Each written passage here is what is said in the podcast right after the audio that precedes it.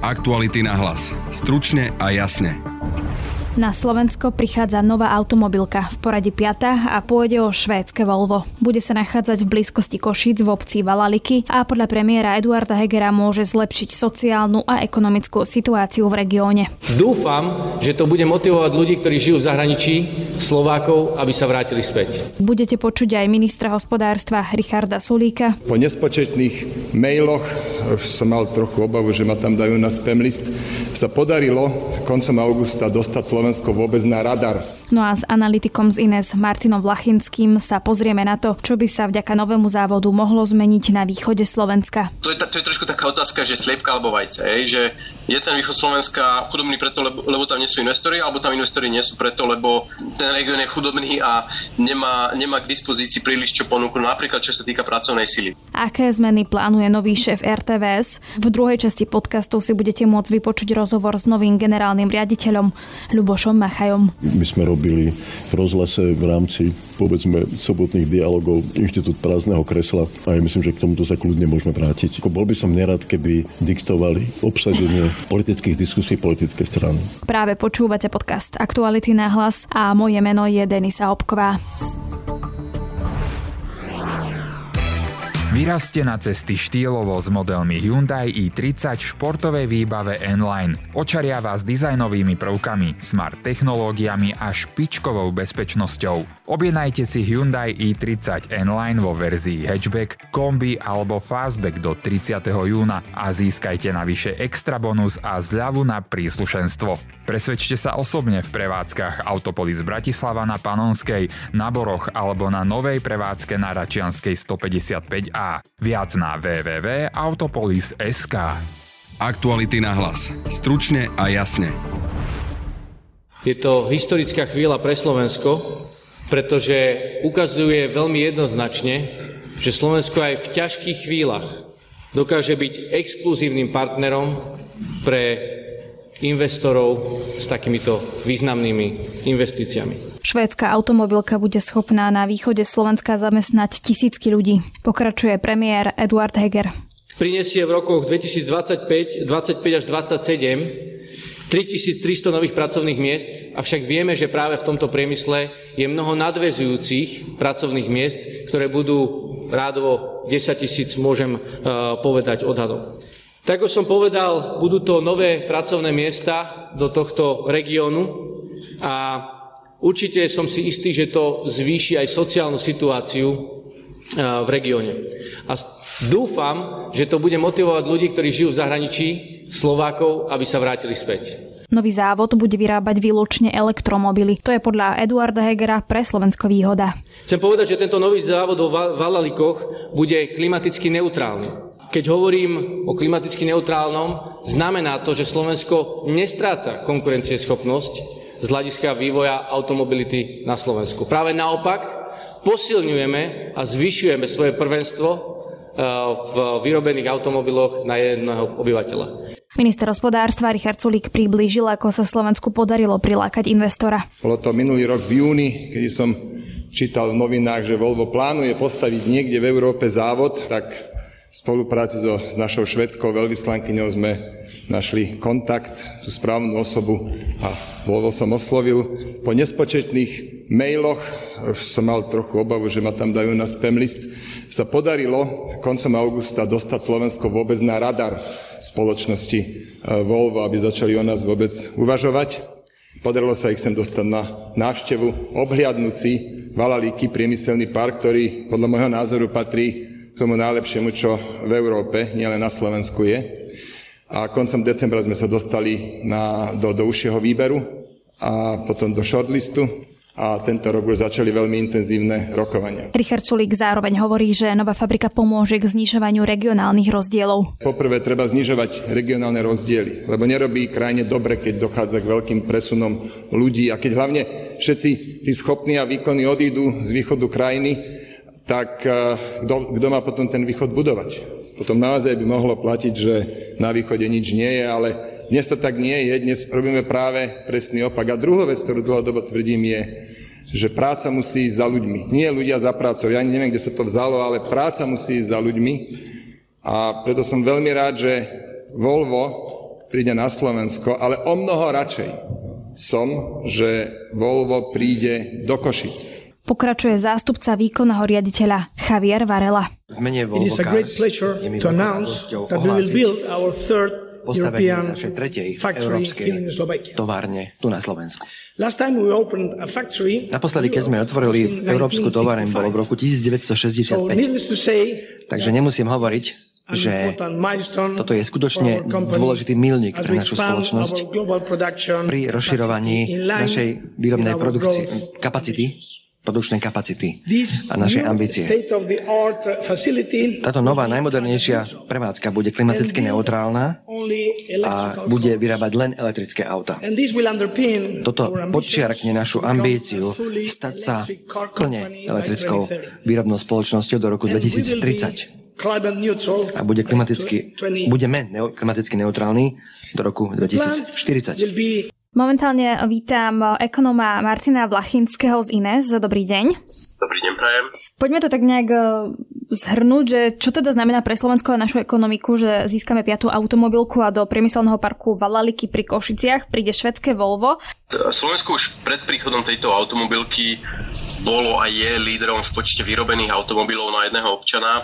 S príchodom Volva sa to samozrejme ešte, ešte zvýrazní. Jedná sa skutočne o veľkú investíciu. Na druhej strane my na všetko radi pozeráme tými národnými očami, ale podľa mňa je dôležité si uvedomiť, že investorov v prvom rade láka región Strednej Európy. Pretože keď vy si zapichnete kružidlo do Bratislavy a spravíte 500 km kruh, tak tam máte nielen všetky automobilky a všetkých dodávateľov na Slovensku, máte tam aj Severné Maďarsko, kde je veľká automobilka, máte tam celú Českú republiku, kde niekoľko veľkých automobiliek. Automobilka je aj v Rakúskom Gráci, v Južnom Polsku, ale dokonca do nedávna uh, sa pomerne úspešne rozvíjali automobilky aj na Ukrajine. Čiže uh, to rozhodovanie už potom, kde presne v rámci tohto stredoeurópskeho regiónu, kde my sme v strede, uh, tá automobilka príde, by som povedal, že už je také, také druhotné a tá spolupráca, ktorá bude E, táto automobilka vyžadovať aj tak bude výrazne nadregionálna. Ehm, ja si myslím, že to je významná správa aj pre celý región, e, ktorého sa to týka e, teda aj pre Maďarsko, aj pre Polsko a čiastočne aj pre Ukrajinu. Toto keď dáme bokom, tak áno, môžeme povedať, je to významná investícia. Na druhej strane asi budeme v blízkej budúcnosti počúvať aj také reči o tom, že či sa nestane Slovensko tým mýtickým Detroitom. Problém to teoreticky môže byť v tom, že uh, náš priemysel je pomerne, a nie že priemysel, celá ekonomika hlavne export je pomerne jednotvarne uh, orientovaný. Na to si hneď ale odpoviem optimisticky, že tá škála tej výroby na Slovensku je pomerne široká. Že máme tu najlacnejšie automobily, ktoré vyrába Peugeot Citroën, respektíve ponovom už Stellantis. Máme tu uh, takú trošku vyššiu trejdu, ktorú vyrába e, Kia. Potom tu máme Volkswagen, ktorý vyrába aj lacnejšie, aj luxusné automobily. No a potom tu máme Land Rover, ktorý vyrába vyslovene luxusné automobily a Volvo, ktoré zase vyrába luxusné automobily. A v tomto prípade je tam ešte aj tá špecialita, že, vyrába, že táto fabrika má vyrábať len elektromobily. Čiže to, tie, tie typy a tí zákazníci e, slovenských e, automobiliek sú veľmi rôznorodí. Čiže toto čiastočne, čiastočne neguje ten negatívny efekt toho jednostranného smerovania. A je to úloha hlavne investora, aby si zhodnotil, či má zmysel otvárať ďalšiu automobilku, nie je to úloha nás analytikov, nie je to úloha vlády.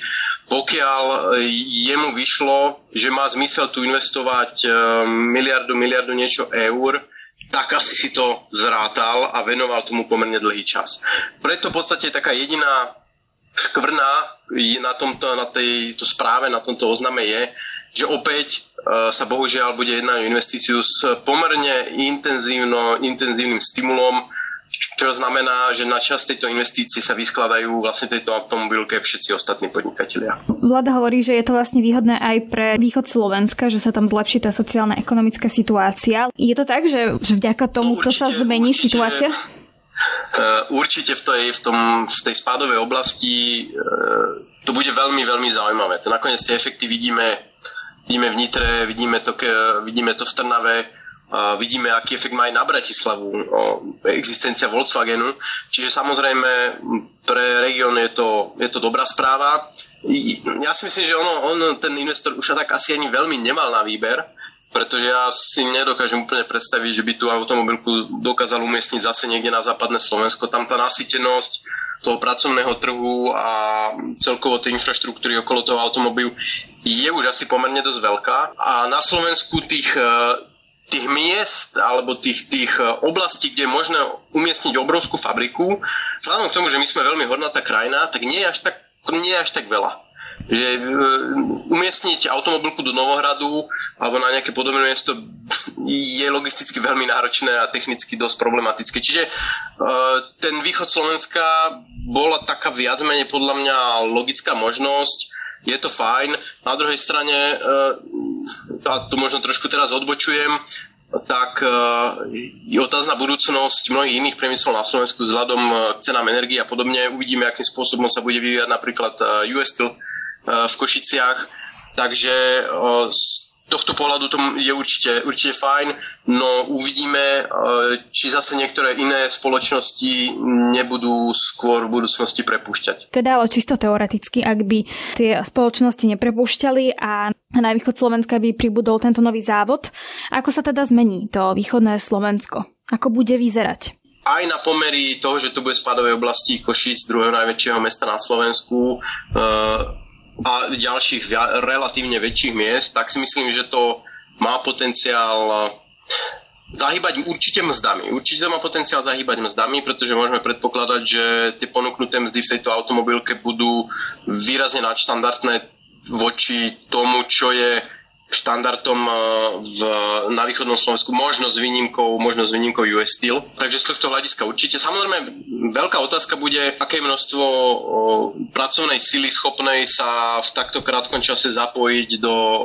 pracovných procesov pretože problém východu Slovenska nie len v tom, že by tam, to je, to je trošku taká otázka, že sliepka alebo vajce, hej, že je ten východ Slovenska chudobný preto, lebo, lebo tam nie sú investori, alebo tam investori nie sú preto, lebo uh, ten región je chudobný a nemá, nemá k dispozícii príliš čo ponúknuť, napríklad čo sa týka pracovnej sily, pretože vieme, že je tam veľa vyššia dlhodobá nezamestnanosť a podobne, uh, nižšia, nižšia vzdelanostná úroveň, uh, je tam veľké množstvo vylúčených komunít, ktoré tvoria výraznú časť nezamestnaných, čo sú ako dodatočné výzvy v tom, aby sa tieto, tieto skupiny zamestnali hociakým spôsobom. Respektíve, či sa nebudú zo západu tí, ktorí sa presťovali z východu na západ, vrátiť naspäť?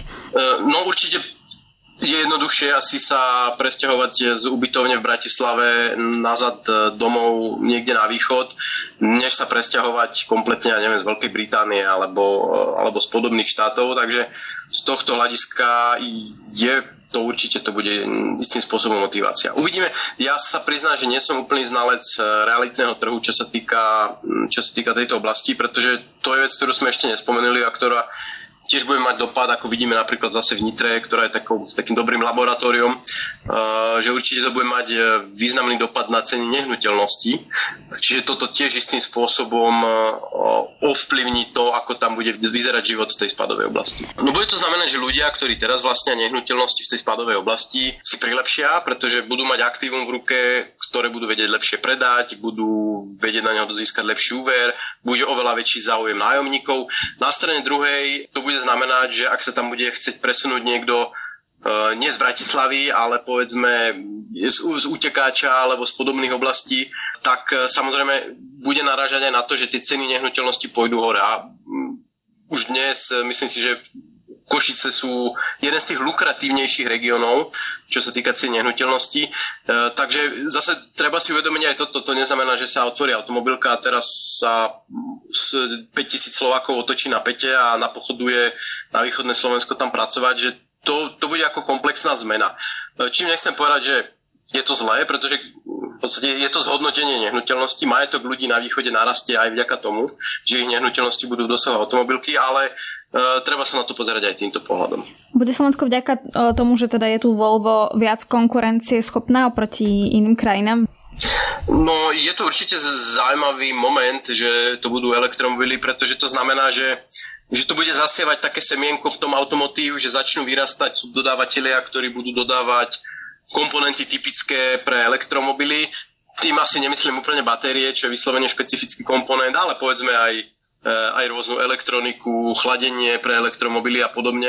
Takže áno, z tohto hľadiska je to dobrá správa, že to pomôže e, zase trošku diverzifikovať, nie priemysel, pretože ten je stále automotív, ale diverzifikovať v rámci toho automotívu tú výrobu. Ako je to teda aj s tými napríklad investormi, ktorí prichádzajú na Slovensko? Ukazuje vlastne toto, že sme stále lákavou možnosťou minimálne v automobilovom priemysle pre teda aj iné krajiny? Takto, Slovensko napriek tomu, že prišlo k istému ochladeniu v posledných rokoch, čo sa týka záujmov investorov. Ak to porovnáme napríklad e, s tým obdobím spred 20 rokov, tak e, netrúfam si povedať, že my sme mali nejaké obdobie v posledných rokoch, kedy by sme boli vyslovene neatraktívnou krajinou. E, nie je to už také terno, ako to bývalo, ale stále si myslím, že v rámci toho stredoeurópskeho priestoru má slovenská ekonomika ešte čo ponúknuť. Na strane druhej vidíme, že sa točíme prakticky stále okolo jedného priemyslu. Za A, za B e, musíme to pripomenúť, pretože to ešte príliš nezaznelo, respektíve len na začiatku, že je to za cenu nie úplne malého investičného stimulu, je to za cenu skoro 270 miliónov, ktoré e, vlastne zdaní iných podnikateľov a iných e, spotrebiteľov tak trošku v úvodzovkách kúpia túto investíciu. A ideálom by bolo, aby takéto niečo sa nemuselo diať. Ideálom by bolo, aby si investori vyberali Slovensko za podmienok takých, ako majú všetci ostatní podnikatelia na Slovensku. A to by bolo, to by bolo skutočným znakom silnej a zaujímavej ekonomiky. A v iných krajinách tam teda tie stimuly od štátu nie, nie sú? Samozrejme, uh, pre každého politika je atraktívne si v úvodzovkách investíciu kúpiť, hlavne takúto veľkú, pretože je ťažké sa pochváliť uh, s to malými firmami a tisíc živnostníkmi, ale s obrovskou novou automobilkou si dáte na billboard oveľa ľahšie. Takže e, samozrejme nielen slovenský, ale veľká časť e, politikov sa snaží siahnuť po nejakých takýchto cukríkoch, ktorým tých investorov prilákajú. To však neznamená, že je to dobré, to, pretože to je stratégia, na ktorej sa stávate potom časom závislí. Že tí, ale už sme to videli aj na Slovensku, nie úplne v prípade automobiliek, ale v prípade iných prevádzok, ktoré v minulosti dostali investičné stimuly a po nejakých desiatich rokoch prišli znova s tým, že teda asi by bolo fajn dať ďalší stimul, lebo asi teda inak by museli zabaliť tú svoju výrobu. Čiže uh, z tohto hľadiska to nie je ekonomicky tá najefektívnejšia stratégia. Skutočne my by sme mali ponúkať e, kvalitné podnikateľské prostredie pre všetkých, bez ohľadu na to, či je to automobilka s 3000 zamestnancami alebo malá inovatívna firma s desiatimi zamestnancami, tak, aby tu skutočne bol záujem prísť, nielen prísť a investovať, ale aj aby vyrastali e, podniky z toho priamo slovenského prostredia. Ďakujem pekne, toľko teda uh, analytik, ekonóm z Ines, Martin Vlachinský. Ďakujem pekne za rozhovor. Ďakujem za pozvanie. Aktuality na hlas. Stručne a jasne. Jaroslava Rezníka nahradí na poste šéfa RTVS Ľuboš Machaj, ktorého vo štvrtok podporilo v parlamente 89 poslancov. Nového generálneho riaditeľa RTVS odporúčila aj odborná komisia, ktorá ocenila jeho skúsenosti z mediálneho prostredia. Rozhovor s Ľubošom Machajom nahrával Martin Slis. Začneme jednoducho, jasne.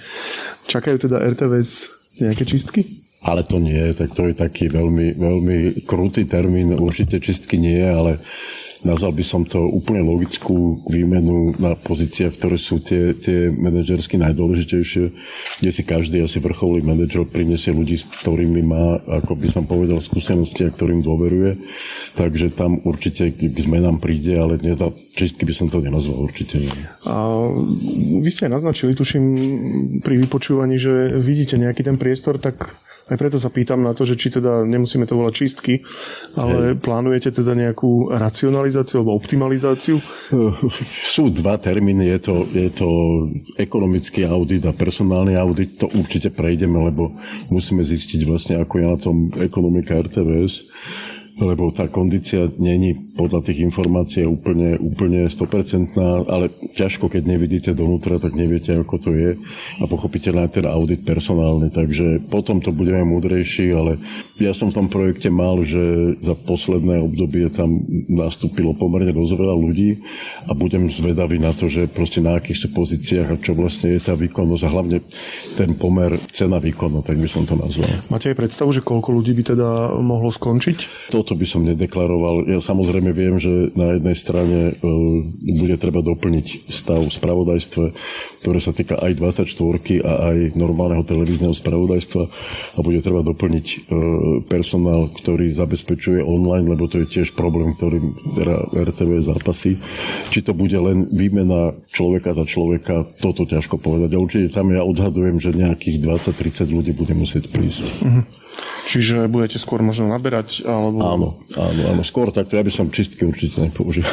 Hovorím, nemusíme to volať čistky, Dobre, ale teda, hej, že či máte, či máte teda aj takýto nejaký záujem. Pýtam sa aj preto, lebo ste nám v tom rozhovore ešte pred voľbou spomínali, že e, nepočítate s trojkou, e, takže tam asi to je, Neviem, tam, čo s tými tam, ľuďmi, tam, to je, tam, tam, to je, tam to je minimálne, tam, tam to je nejakých 5-6 ľudí, to nie je tak dôležité. Ja hovorím, to bude aj závisieť od toho, ako dopadne ten ekonomický audit, ale je pravda, že asi sa bude počítať každé euro. Keď, keď, keď nepríde k nejakému ešte, lebo viem, že sú tam nejaké veci, ktoré ešte majú byť e, riešené cez dotáciu, lebo nie sú úplne všetky peniaze, ktoré by mal štát e, zaplatiť za výpadok v koncesiách cez dôchodcov a zdravotne postihnutých. Takže toto všetko je otázka diskusí a hovorím, uvidíme, ako to dopadne, keď sa to všetko napočíta. Ale trojka pre mňa je, lebo tie nové okruhy, ktoré sú v televízii, nad každým vysí trošku taký otáznik, tak by som to nazval, že trojka čoraz častejšie, blíži k dvojke, že tam prichádza k prekryvom. 24 e, tam musí prejsť reštrukturalizáciou a šport takisto, lebo si myslím, že riešiť to len proste vysielaním tých highlightov, to nestačí. Tam bude treba urobiť dramaturgické doplnenie toho programu. Vy ste spomínali, že uh, teda je prirodzené, že každý nový riaditeľ si prinesie nejakých kľúčových ľudí. Tí kľúčoví ľudia, myslím, že to je šéf televízie, šéf rozhlasu, šéf spravodajstva publicistiky a ekonom. A ekonom, a teda finančný ja, riaditeľ, neviem, ako sa presne volá tá funkcia. Čiže kto to bude? E, toto by som neotváral. Viete, ja som, ja som na projekte spolupracoval s viacerými ľuďmi, ktorým dôverujem a s každým som hovoril, že počkajme až na tú voľbu. Tak budúci týždeň, áno, budúci týždeň prebiedu s nimi rokovania, ale kým ja nemám s nimi uzavreté naozaj akože už definitívne dohody o tom, že nastúpia zvnútra, tak by som, to, by som to dopredu nehovoril. 2. augusta už prídem s managementom a tam už tie mená budú jasné. Ale rokujeme s tým a budúci týždeň by sme to mali postupne uzatvárať. Tak voči verejnosti je možno fér povedať, že ktoré sú tie mená, s ktorými sa bavíte? Ja som tým ľuďom povedal, že, že až keď ja s nimi budem sedieť v stredu budúci týždeň, zatiaľ by som to... No, bavím sa s tými, o ktorých som všade hovoril, že mi pomáhali v projekte. To znamená Maja Hluchaňová, to znamená Lubo Černák, to znamená uh, Ivan Kočner, uh, to znamená uh, Dana Vašinová, to sú, to sú ľudia, s ktorými som konzultoval a uvidíme, ako to dopadne pri tých rokovaniach. No. Uh-huh. Pán Zurianin je dnes, myslím, šéfom rozhlasu, ten Hej. zostáva? Uh, toto tiež by som ešte nedeklaroval. No, ja, ja mám predstavu iného, iného šéfa, aká bude jeho ďalšia pozícia. Sme sa práve dohadovali pred chvíľkou, že by sme sa mali stretnúť a dohodnúť si vlastne, čo sa bude diať. Uh, rátate na nejakej pozícii aj s pánom Rezníkom? Toto ma prekvapuje, táto, táto vaša otázka. Uh, nie, nie, nie, bol som s pánom Reznikom dneska, lebo mali radu. Hovorili sme o tom, že ako budeme postupovať k tomu 2. augustu.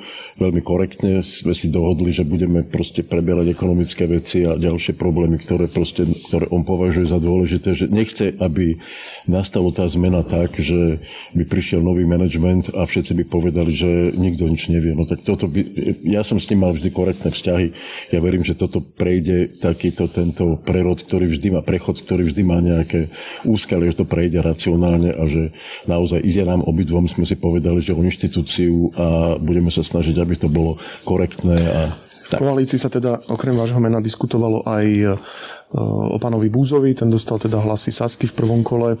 Diskutovalo sa o pánovi Golianovi, pri ktorom sa teda mnohí skôr potom zdržali. S týmito pánmi rátate na nejakých pozíciách? S tým prvom sme si povedali, tiež sme si telefonovali, sa dlho poznáme, povedali sme si, že, že stretneme sa, budeme, budeme diskutovať o veciach do, donútra, do, do manažmentu nie, ale čo sa týka jeho skúsenosti z hľadiska producentských, on teraz končí ten veľký seriál o EŠTB a určite priniesie ďalšie nové zaujímavé nápady, takže toto vôbec neznamená, že by sme spolupracovať nemohli, ale dovnútra do managementu nie. Pán Golian, sme sa takisto stretli, sme hovorili o tom, že ja si ho veľmi vážim ako odborníka. E, je to človek, ktorý by bol v tom manažmente posilou v rámci toho strategicko-technologického technického rozvoja aj toho online, veď predsa on v tomto sa pohyboval a, a, a má skúsenosti. Ale takisto počkajme na to, že čo povie on. Keď povie, že áno, tak budeme pokračovať. Keď povie, že nemá záujem, tak budeme to riešiť inak.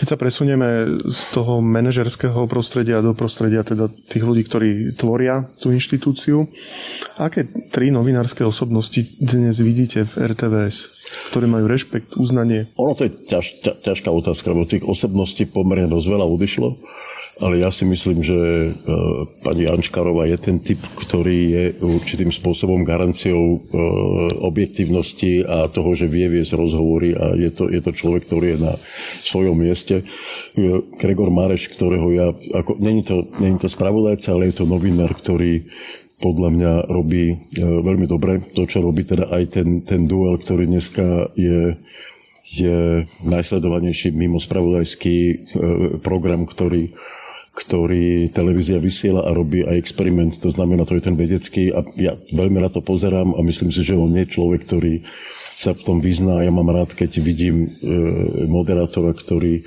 o ktorom viem, že tie veci, ktoré, o ktorých hovorí, tak naozaj ich má načítané, má ich naštudované. Mne sa páči Lubo Vajanik, ako ja som s ním robil niekoľko projektov, je to človek, ktorý má rozhľadenie E, robili sme SK dejiny ako spoločne. Ja myslím si, že je to človek, ktorý vie si zastať tú svoju pozíciu moderátora. Ako to bude vyzerať, ako to bude vyzerať, či on teda v spravodajstve bude chcieť ostať, a, alebo bude robiť nejaké iné veci. Ale myslím si, že on je taká osobnosť, ktorá je zaujímavá. Za posledné týždne ste absolvovali teda asi viacero stretnutí s politikmi. E, bola tam nejaká ambícia robiť aj personálnu politiku? Nie, nie, nie. Konkrétne ja som... myslím, že či vám povedali, že tohto človeka si vieme predstaviť tu, tohto tu? Nie, nie, nie. Také.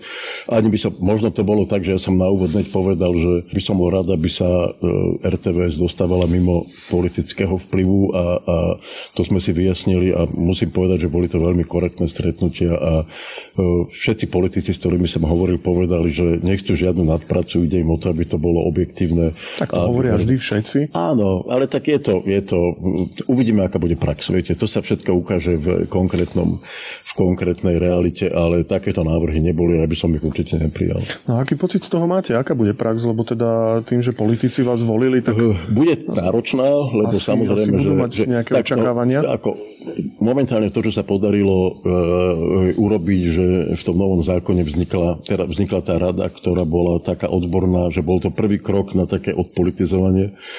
A do istej miery si ja myslím vnútorne, že to do, zohralo aj určitú úlohu pozitívnu, lebo keby to bolo len cez vypočutie cez členov e, výboru pre e, kultúru a média, tak predsa len by to bolo veľmi ideologicky veľmi ostré a podľa mňa toto zabezpečilo, že to vypočutie bolo naozaj odborné a nie preto, že to môj projekt bol tak ohodnotený, to nehovorím preto, ale myslím si, že naozaj to bol krok dopredu a v tomto by sa malo pokračovať. E, bude to ťažká doba, lebo viete, že bude turbulentná, všeličo sa hovorí, že ako sa to bude ďalej vyvíjať po, po prázdninách, že ako, ako bude vyzerať vláda, bude sa pomaly schylovať k voľbám.